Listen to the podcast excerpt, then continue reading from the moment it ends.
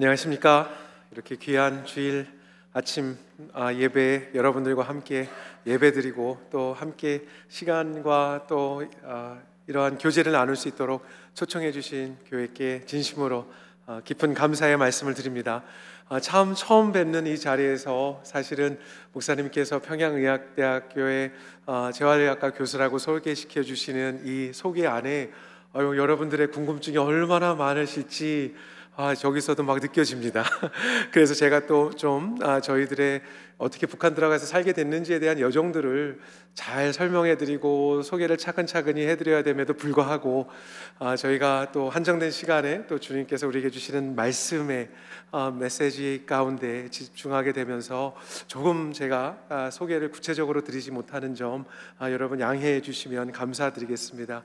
약간의 저희 백그라운드를 잠깐 소개해드리면요, 저희는 2007년도부터 북한 땅에 그 당시는 함경북도 지역에 들어가서 예배자로 살아야 된다라는 부르심만을 가지고 북한에 들어가게 됐고요. 그곳에서 지금은 5 아이들을 키우면서 북한에서 생활을 하고 있습니다. 그러다가 2012년도에 소개해 주신 평양의학대학교의 재활의학과 교수로 와달라는 초청을 받고 함경북도에서 평양으로 이주해서 지금까지 코로나 때문에는 지금 못 들어가고 있지만 평양에서 거주하다가 코로나가 터지는 바람에 지금 또 이렇게 여러분들 만나는 기회를 갖는 시간도 가지게 됩니다.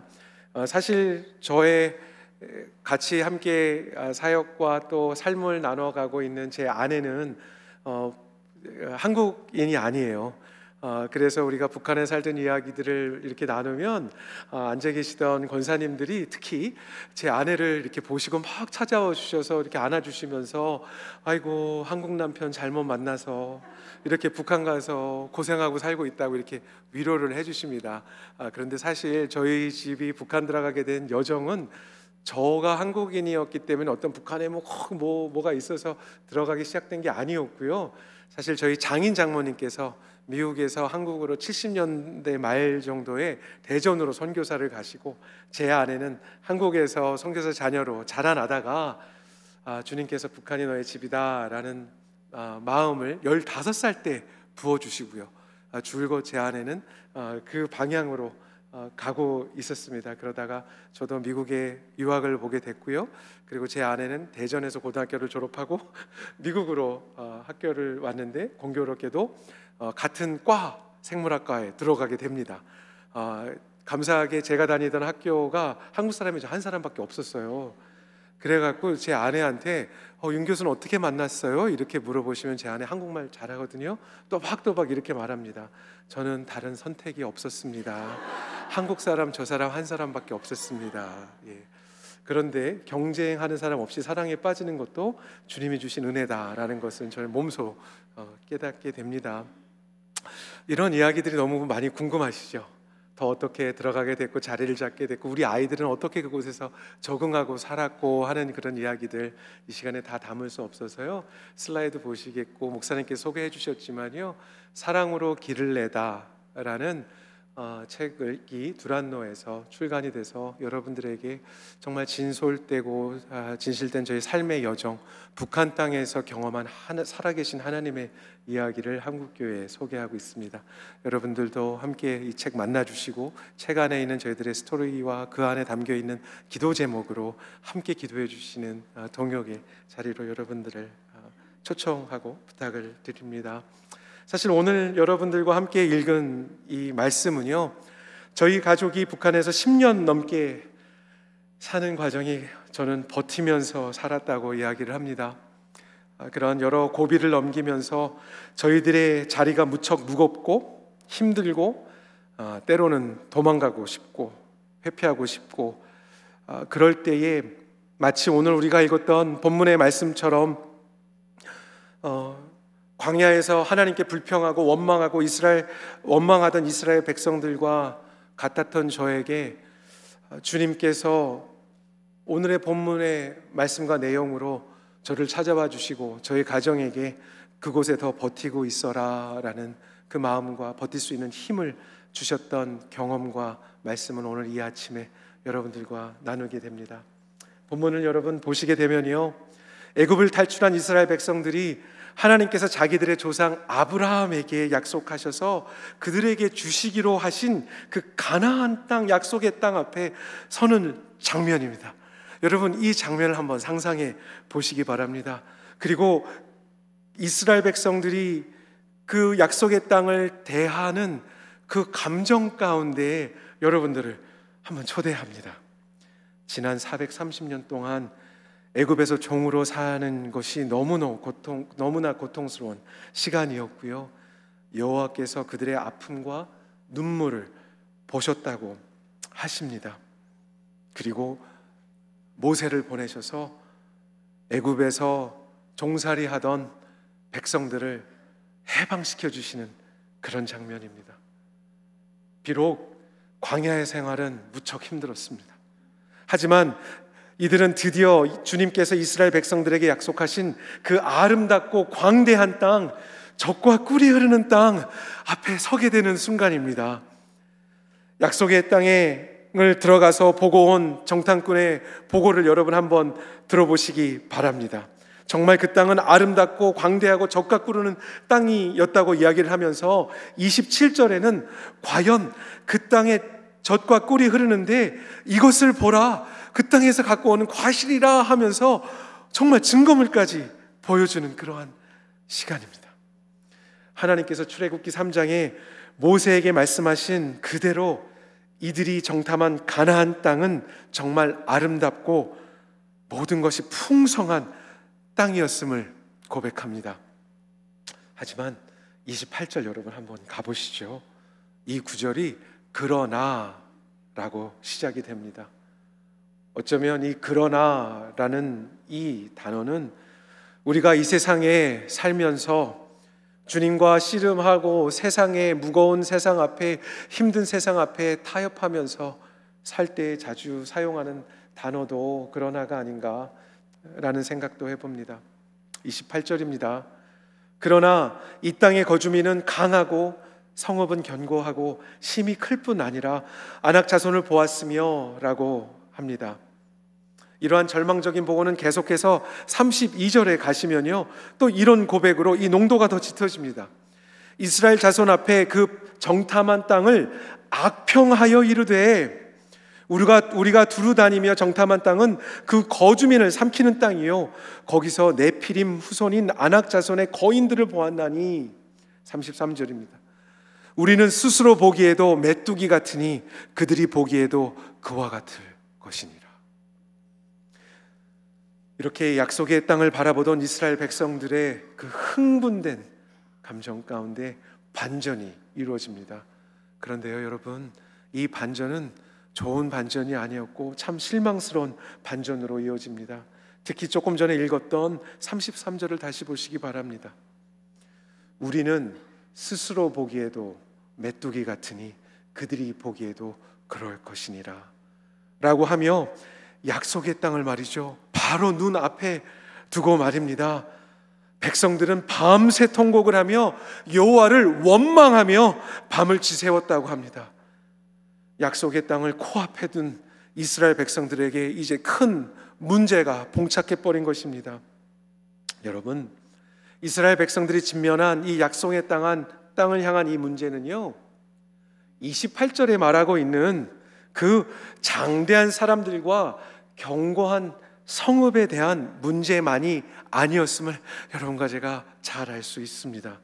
왜냐면요, 이스라엘 백성들은 이미 애굽을 탈출하면서 말이죠, 자신들 눈앞에 펼쳐지는 능력의 여호와, 여호와의 전능하심을 피부로 목격하고 경험한 사람들이지 아니었습니까?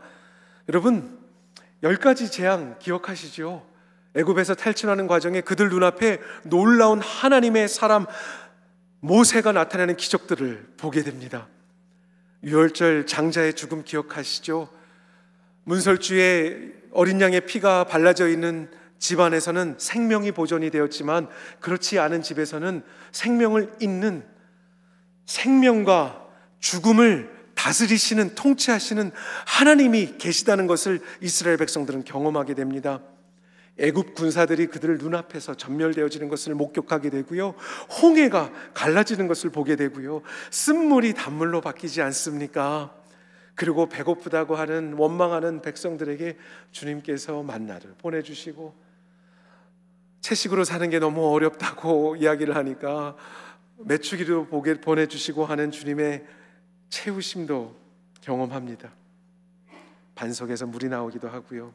여러분, 오늘 이스라엘 백성들이 당면한 그 땅에 들어가서 그 땅에 살고 있는 거민들과 큰 성읍들과 싸워야 하는, 전쟁을 치러야 하는 이 상황 앞에 사실 이스라엘 백성들은 이 출애굽 과정에서 아멜렉 군사들과 싸웠던 경험이 있습니다. 모세의 손이 올라가면 이스라엘 백성들이 전쟁에서 승리하고 말이죠, 손이 내려가면 전쟁에서 지는, 전쟁도 하나님께 속한 것이구나 라는 것을 경험한 이스라엘 백성들이었습니다. 이런 하나님의 전능하심을 경험한 이스라엘 백성들은 왜 이제 와서 말이죠, 약속의 땅 앞에서 말이죠, 이렇게 얼어버리고 마는 걸까요? 여러분, 400여 년 동안 이어졌던, 그리고 그 애굽 땅에서 펼쳐졌던 세상의 강한 힘에 눌려 종으로 살고 있던 이스라엘 백성들에게 이제 다시 한번 가나안 땅에 존재하고 있었던 힘센 사람들이 다시 그들의 눈에 보여지기 시작했던 것입니다. 그리고 다시 그들을 두렵게 하였습니다. 과거에 힘센 사람들에게 눌려 살던 자신들의 삶, 자신들의 삶을 그 힘센 사람들이 숨통을 확확 쥐며 고통스럽게 살게 했던 그 과거의 경험들이 이들 안에 다시 작동되기 시작했습니다. 그래서요, 사실 이 장면에서의 더 큰 이스라엘 백성들에게 봉착한 문제는요, 이 힘세고 강해 보이는 사람들의 문제보다는요, 그 사람들의 앞에서 자기 자신들을 바라보는 그러한 자아상에 대한 문제였습니다. 자기 스스로를 보기에도 메뚜기 같으니 저들이 우리를 보기에도 메뚜기 같아 보이지 않겠느냐라는 나 스스로를 바라보는 자아상의 문제였다라는 것이었습니다. 하나님께서 먼저 이전처럼 가나안 땅에 들어가셔서 다 초토화시키시고 우리를 그 땅에 들여가게 하시지, 왜 이제는 하필이면, 나 옛날에 종살이였던 거 주님 기억하지 못하세요? 내 보기에도 메뚜기 같은 존재인데 왜 저보러 저 장대한 자들과 싸우라고 하십니까? 하며 주님을 원망하며 울었던 것입니다. 그런데요, 여러분, 이러한 이스라엘 백성들의 이 자아상에 대한 문제는요, 아마 현재를 살고 있는 우리 그리스도인들의 모습 가운데에서도 발견되어지는 것이 아닌가 하는 말씀을 여러분들께 조심히 드립니다. 세상의 거대한 힘 앞에, 돈 앞에, 학벌과 지원 앞에, 그리고 우리가 겪어내야 했던 코로나라는 그러한 끔찍했던 그런 시간 앞에 우리는 참 메뚜기 같은 존재로 스스로를 보고 있진 않았습니까? 또 이제 7월 27일이면 우리나라에 벌어졌던 그 끔찍하고 비극스러웠던 전쟁이 휴전이 된 70주년을 기억하는 해입니다. 어쩌면 행위로서의 전쟁은 잠시 멈춰줄 수 있으나 상태로서의 전쟁은 우리들 각자의 마음속에 깊은 갈등과 분열로 상태로서의 전쟁을 이어가게 하는 이 막막한 조국의 현실 앞에 우리는 참 우리 자신이 초라해 보이고 어디서부터 어떻게 풀어가야 될지 방향이 보이지 않는 그런 모습 또한 우리의 현실의 스스로의 모습이 아닌가라는 생각을 하게 됩니다. 교회를 다니고 신앙생활을 하면서 하나님의 존재는 듣고 알고 있지만, 그리고 내가 인정하지만, 여러분과 제가 헤쳐나가야 하는 이 세상의 현실의 거대한 벽 앞에, 커 보이는, 불가능해 보이는 그러한 무게 앞에 우리는 밀리고 눌려져서 우리 스스로를 메뚜기같이 바라보는 시간들이 얼마나 많은지요. 더 나아가서 이러한 우리의 초라해 보이는 모습 때문에 주님께서 혹시 여러분과 저에게 주셨던 그 비전, 약속, 그런 말씀 앞에 잠시 포기해버리고 주자 앉아있을 때도 있진 않은지 우리를 돌아보기 원합니다. 여러분, 오늘 이 민수기 13장에 나오는 이스라엘 백성들의 모습으로 인해서 이들의 광야 생활이 더 연장됐다는 사실 기억하십니까?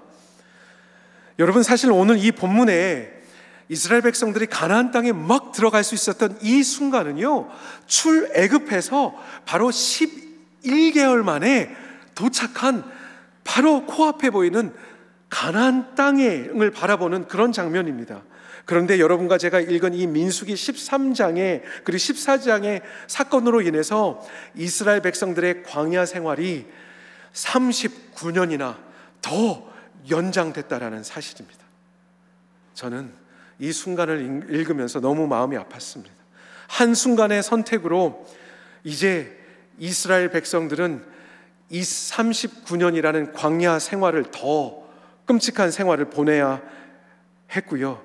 더 안타까운 것은 이 광야 생활 때문에 출애굽한 그 1세대들은 약속의 땅에 들어가지도 못하는 그 안타까운 역사가 이스라엘 백성들에게 만들어진 실패의 역사라고만 생각을 했습니다. 어쩌면요, 이렇게 약속의 땅은 모든 사람들에게 주셨고 약속의 땅은 모든 사람들이 들어갈 수 있는 그렇게 초청되어 있지만, 약속의 땅 안에 존재하고 있는 하나님의 어떠하심과 그 풍성하심은 어쩌면 종의 형상을 가지고 옛사람에 묶여서 나 스스로를 보기에도 메뚜기 같은 존재로만 살아가는 그리스도인들은 다 누릴 수 없는 땅이 그 약속의 땅은 아니었는가라는 생각을 하게 됩니다. 그런데 놀랍게도 주님께서는 이 실패로 보여지는 이스라엘 백성들의 이 광야 생활을 통해서 이들의 자아상을 뼛속 깊은 데서부터 바꿔나가기 시작하십니다.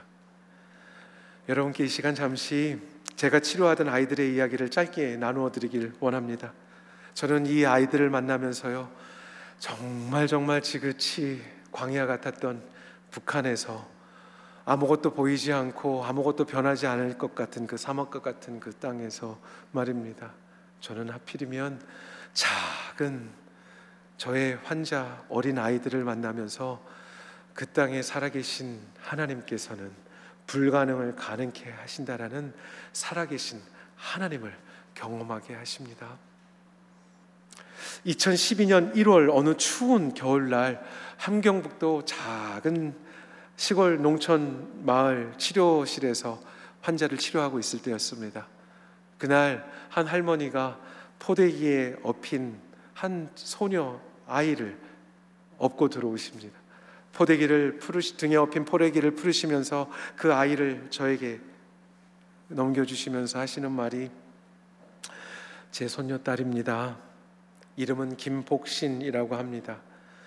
제 손녀딸이 너무 아픈데요, 꼭 좀 치료해 주세요 하면서 제 팔에 그 어린 4살짜리 아이를 올려주십니다. 저는 그 복신이를 제 팔에 앉는 순간 말로 표현할 수 없는 어떤 뜨거운 그리스도께서 함께 하시는 그러한 느낌을 막 받게 됩니다. 그러면서 나도 모르게, 내 딸아, 내 딸아, 너는 어떻게 하다가 이 땅에서 이렇게 태어나게 됐고 이렇게 아픈 몸을 가지고 이렇게 이 땅에서 살아가고 있니? 내 딸아, 내 딸아. 그러면서 나도 모르게 이 아이를 보면서 눈물을 흘리고 있는 그 나의 모습을 보게 됩니다. 이 사진 한번 보십시오. 얼마나 천사 같은 얼굴로 이렇게 할머니 팔에 안겨 있습니까? 그때 느꼈던 그 강권하시는 그리스도의 사랑이 제 마음에 뜨겁게 다스리기 시작했습니다. 복신이는 말이죠, 경직성 중증 사신뇌 성마비입니다. 손가락, 발가락이 다 이렇게 펴져 있고요. 머리는 좌측으로 돌아가 있고 턱은 열려져 있습니다. 턱 근육이 작동을 하지 못하니까 스스로 입으로 씹을 수가 없습니다. 할머니, 이 아이를 어떻게 먹이고 키웠어요? 했더니 할머니께서 제 입으로 음식을 꼭꼭 씹어서요. 그 꼭꼭 씹은 음식을 손주딸 입에 넣어주고 잘 삼키지 못해서 제가 이렇게 도와주면서 삼키도록 그렇게 해서 제가 4년을 키웠습니다. 선생님, 제 손뜻질 좀 잘 고쳐주세요 하시면서 간절히 부탁을 하십니다. 한 2주 정도를 열심히 치료를 했습니다. 강직성으로 경직성으로 빳빳이 굳어있던 아이가 2주를 치료하니까 몸에 그 긴장감이, 텐션이 조금은 빠지는 거예요. 아직도 움직일 수는 없지만 그것이 약간은 부드러워지는 것을 느끼겠어요. 할머니도 마침 이런 얘기를 합니다. 치료받으러 올 때는 뒤에서 뻗탱기고 있는데 치료만 갖고 받고 돌아갈 때는 몸이 더 부드러워져서 자기를 끼워앉는 것 같아요 라고 그런 이야기를 해주시는 겁니다. 너무너무 기뻤습니다. 이렇게 복신이를 붙잡고 치료를 하루하루 하다가 2012년 4월에 평양의학대학에서 통보를 하나 받습니다. 평양의대에 와서 재활의학과 교수로 일을 하고 학생들에게 여러 치료법을 좀 가르쳐달라고 하는 통보를 받습니다. 그래서 평양에 가서 여차저차 우리 평양의학대학교 병원 원장에게 말을 해서 복신이가 평의대에 오게 됩니다. 2개월 후에. 그리고 평양의학대학에서 내성마비를 가지고 치료를 받는 그런 아이의 존재가 있기 시작이 되었고요. 이 소문이 나가기 시작을 합니다. 그리고 이 소문을 통해서 저는 10살짜리 박우인이라는 아이를 만나게 됩니다. 박우인이란 아이도 내성마비이고요.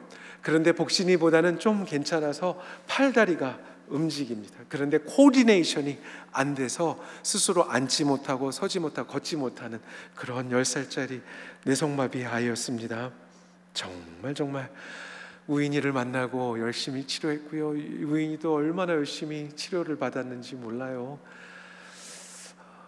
마음대로 움직여지지 않는 자기의 몸을 어떻게 해서든지 좀 움직여 보려고 그 힘든 수술을 2번이나 받아가면서 그렇게 자기의 뜻대로 움직이지 않는 몸의 한계를 느낄 때 우인이는 눈물도 참 많이 흘렸습니다.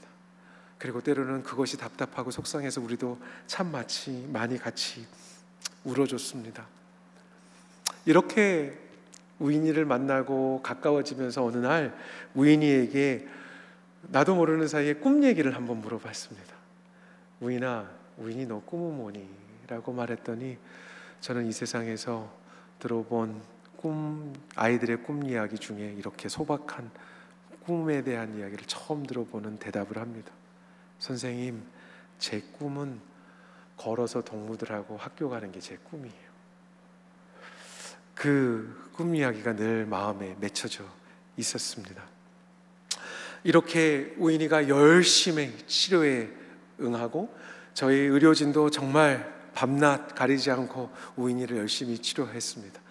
이렇게 치료를 받은 결과 사지 내성마비로 입원했다가 1년 치료를 받고 2013년 11월에 저희 평의대에서 걸어서 태어나는 1호 환자가 박우인이 됩니다.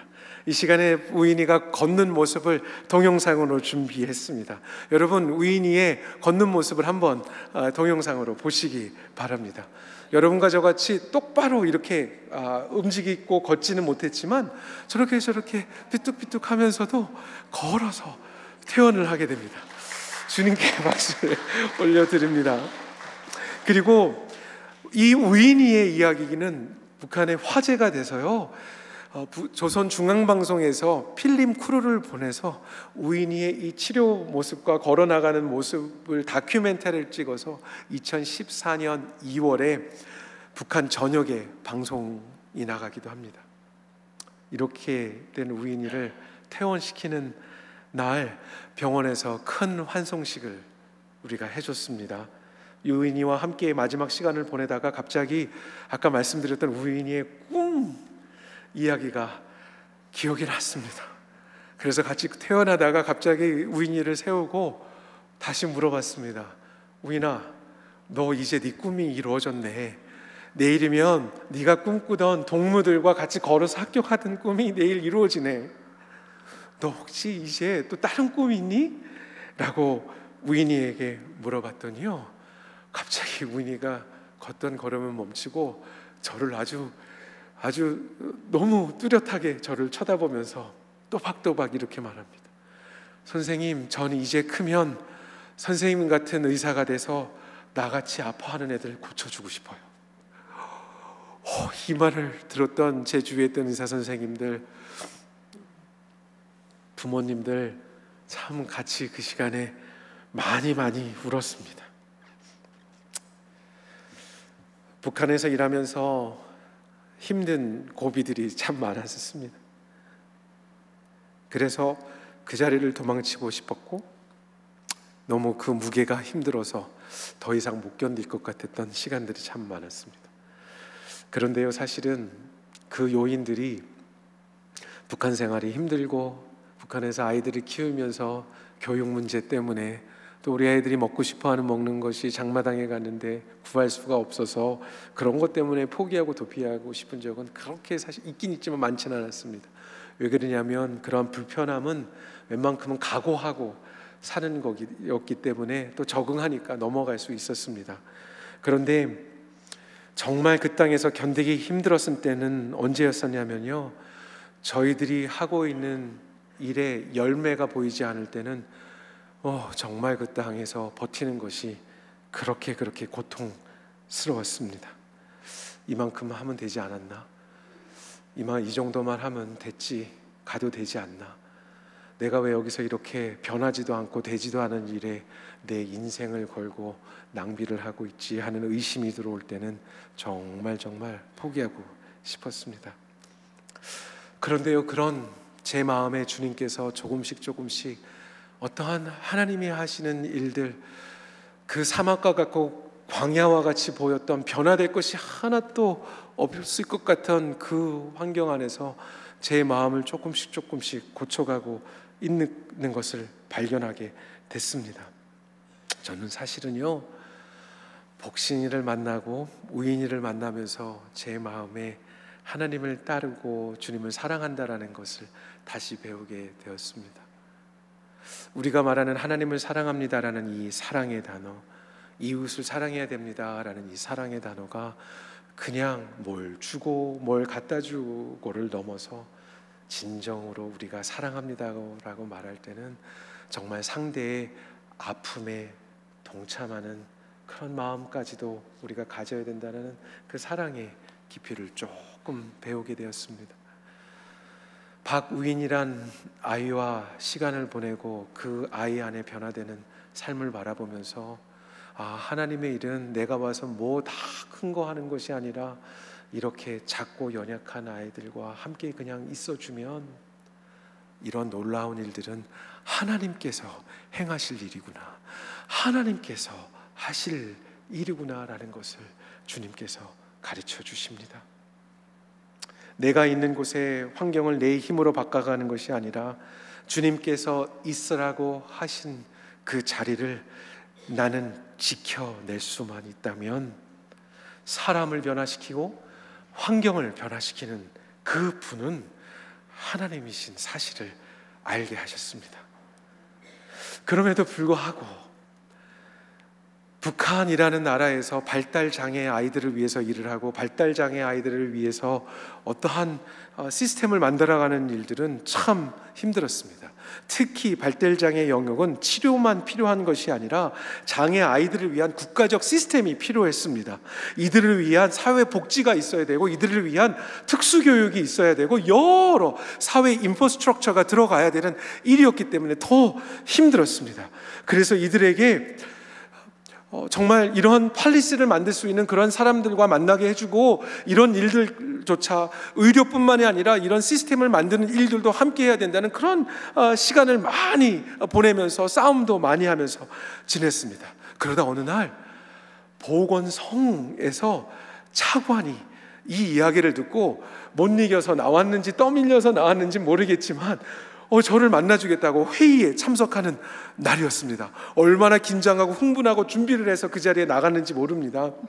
보건성 차관이 나오고 나이가 지극히 드신 분이 옆에 평양의학대학교 학장을 두고 이 옆에는 병원 원장 다 나이 드신 분들과 그 병원 간부들 옆에 쭉 앉아있고 저는 초라하게 반대편 책상에서 저와 저랑 같이 일하는 형제님 두 분명이 초라하게 힘에 밀려서 이렇게 앉아있는 그 방을 여러분 한번 상상해 보시기 바랍니다.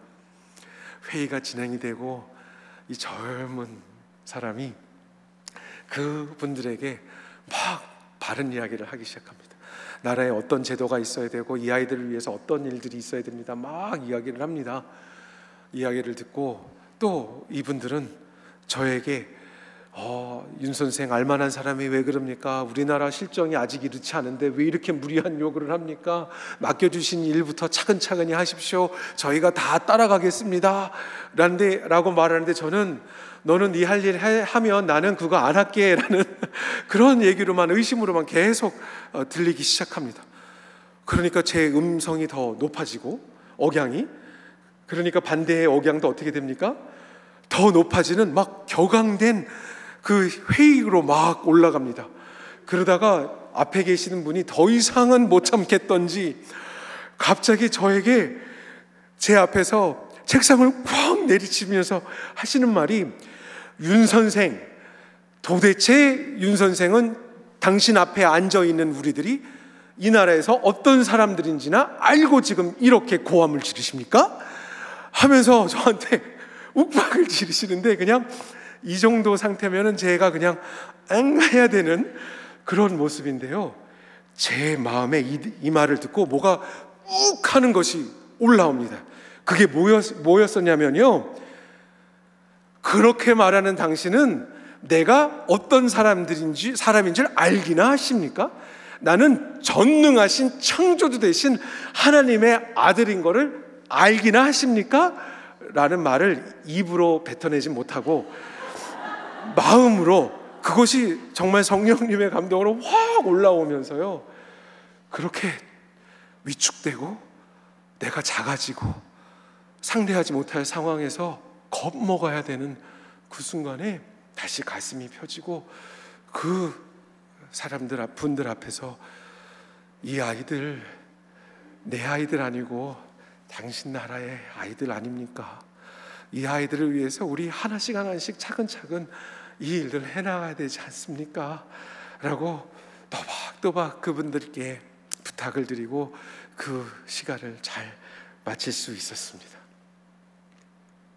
여러분, 오늘 본문에 나오는 이 40년의 광야 생활은요, 이스라엘 백성들의 고생과 고난의 역사로만 끝난 그러한 역사적 기록만으로 존재하는 것이 아니라요.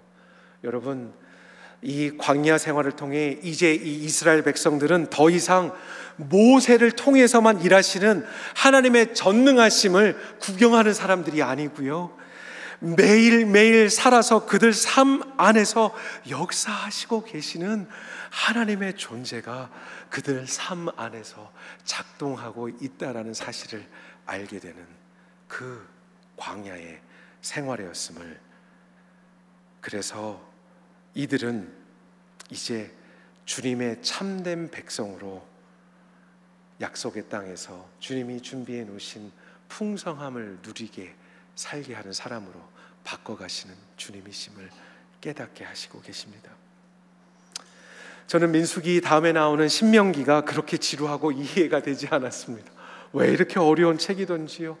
얼마나 규례가 많고 제사 의식이 복잡하고 내용의 반복이 얼마나 많은지 참 어렵고 졸음만 오게 하고 하는 그런 책으로만 읽혀졌습니다.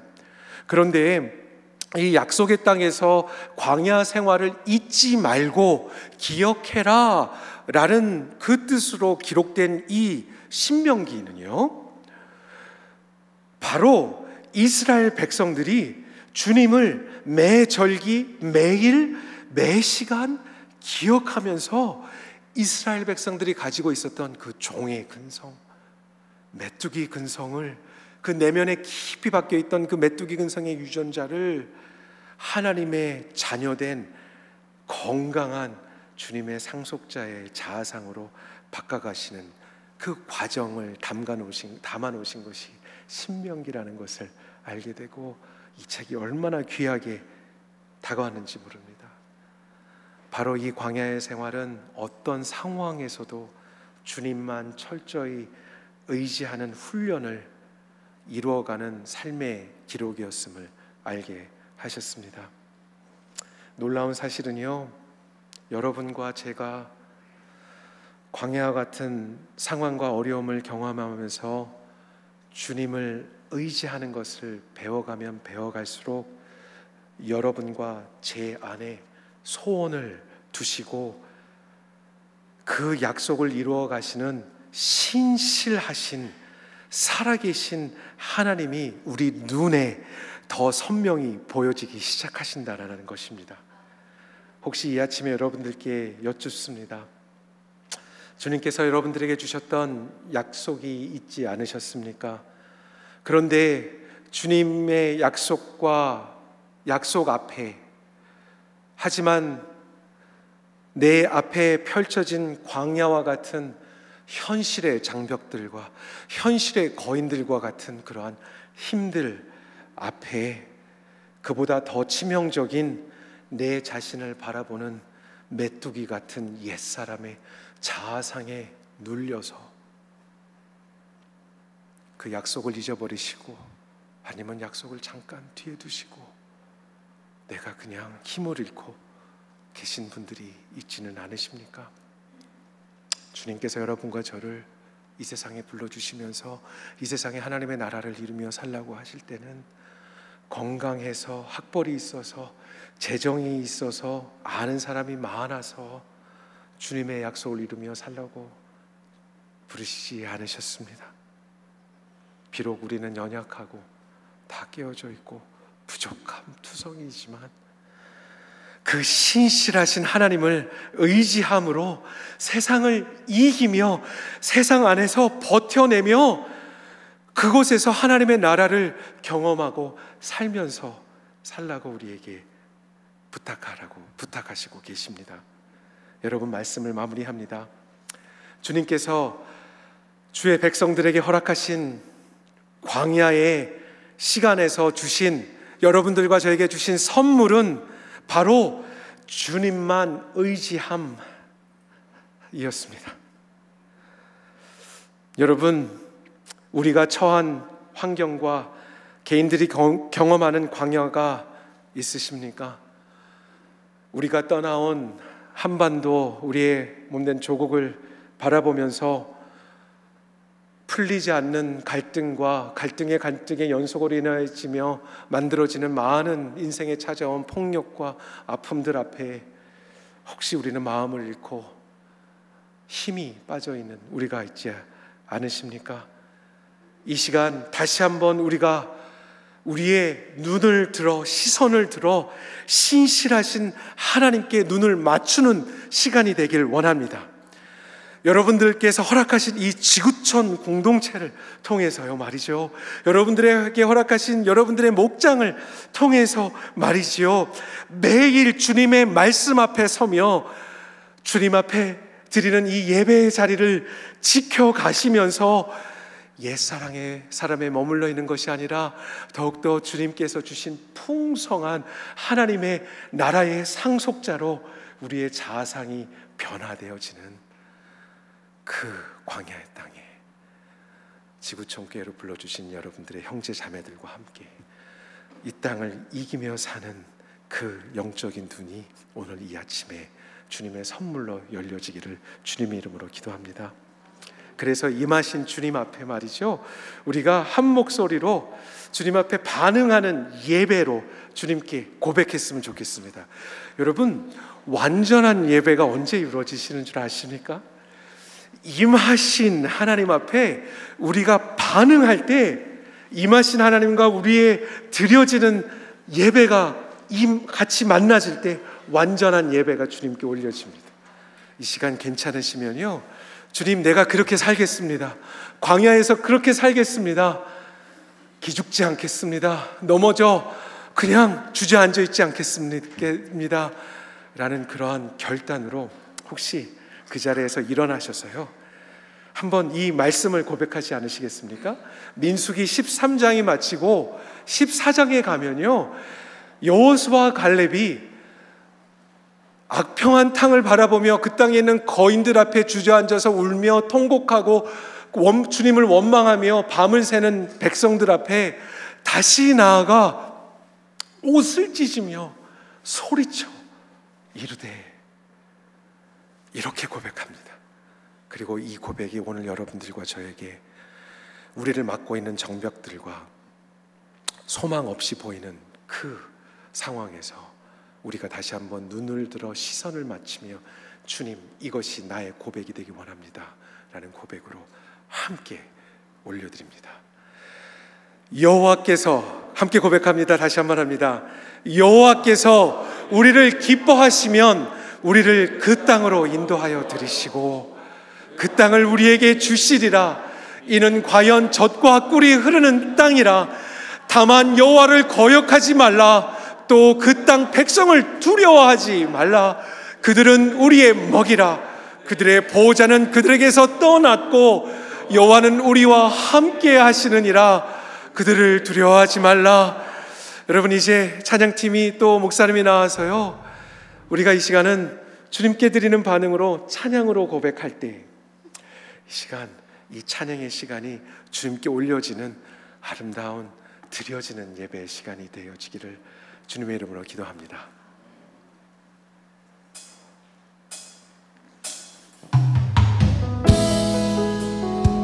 네, 우리의 시선을 들어서 주님을 바라보는 시간 되기를 원합니다.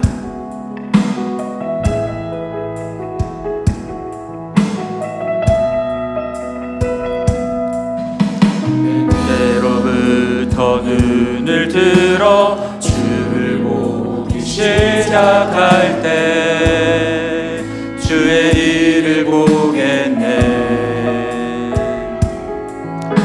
내 작은 마음도 일으키사 하늘에 꿈꾸게 하네. 주님을 볼 때 내게로부터 눈을 들어 주를 보기 시작할 때 주의 일을 보겠네.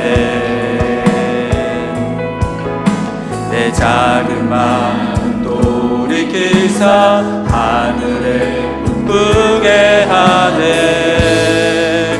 주님을 볼 때 모든 시선을 주님께 드리고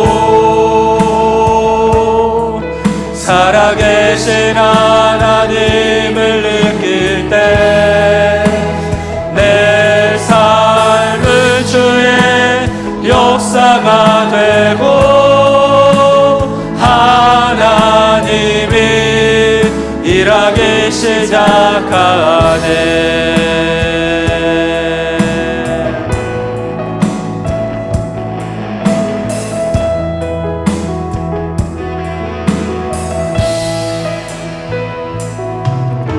성령이 나를 변화시켜 모든 두려움 사라질 때 주의 일을 보겠네. 황폐한 땅 한가운데서 주님 마음 알게 되리. 주님을 볼 때 시선을 주님께 드리고 전에 가신 하나님을 느낄 때 세상은 주의 나라가 되고 하나님이 일하기 시작하네. 시선을 주님께 드리고 전능하신 하나님을 느낄 때 세상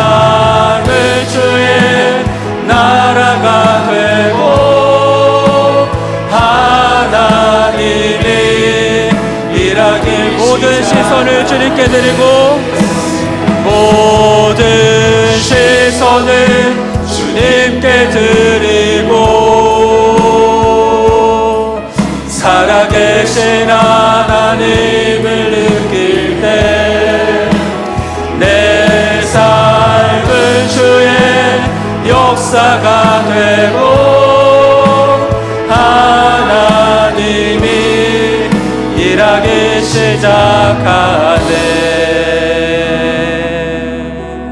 우리 시간 함께 기도하면서 주님께 또한 반응하기를 원합니다. 여러분,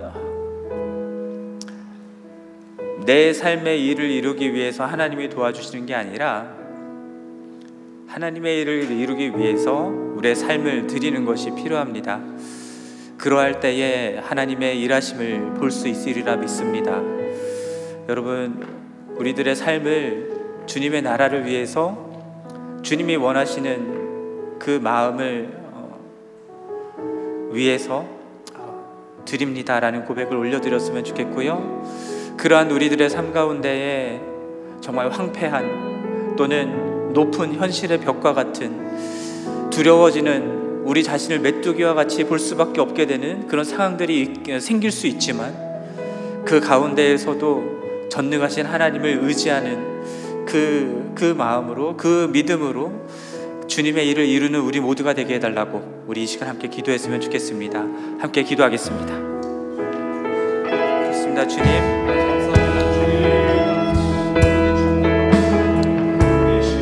제 삶을 주님의 나라를 위하여서 주님의 교회를 위하여서 내어드립니다. 한 영혼 한 영혼을 위하여서 그들을 주님의 제자 삼는 그 일을 위하여서 주님 제 삶을 드립니다.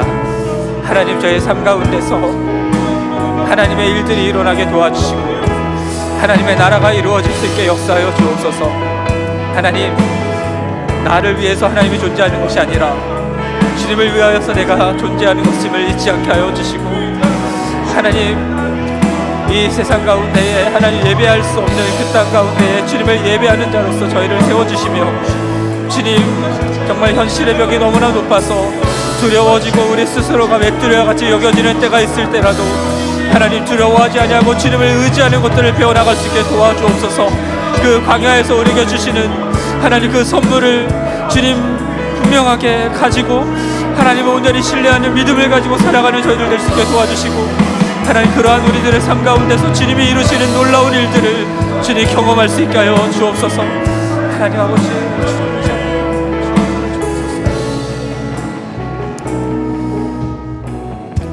이 시간 한 가지만 더 기도했으면 좋겠는 것은요, 우리 윤상혁 교수님과 그 가정을 위해서 기도했으면 좋겠습니다. 이제 코로나 상황 때문에 지금 북한에 들어가지 못하고 있는 상황인데요, 한국에 나와 있으면서도 여전히 북한에 들어가는 분들을 훈련시키고 하는 사역들도 하고 계시고요, 여러 가지 다양한 사역들을 하고 계십니다. 이제 올 연말까지는 다시 북한에 들어갈 것을 기대하고 계신데요, 북한에 들어가는 그 길이 빨리 열릴 수 있기를 위해서 기도해 주시고요, 그곳에 들어가서 동일하게 주님이 주시는 마음을 가지고 예배하는 공동체를 세워나갈 수 있기를 위해서 기도해 주시고요, 특별히 한 가지 기도 부탁드릴 것은 그 교수님의 큰딸, 이제 20대 초반 21살, 2살 밖에 안 됐는데요, 대장암에 걸려서 수술을 받았습니다. 지금 키모하고 회복되는 과정 중에 있는데요, 우리 따님 잘 회복될 수 있기를 위해서도 우리 시간 같이 기도했으면 좋겠습니다. 함께 기도하겠습니다. 하나님 아버지, 우리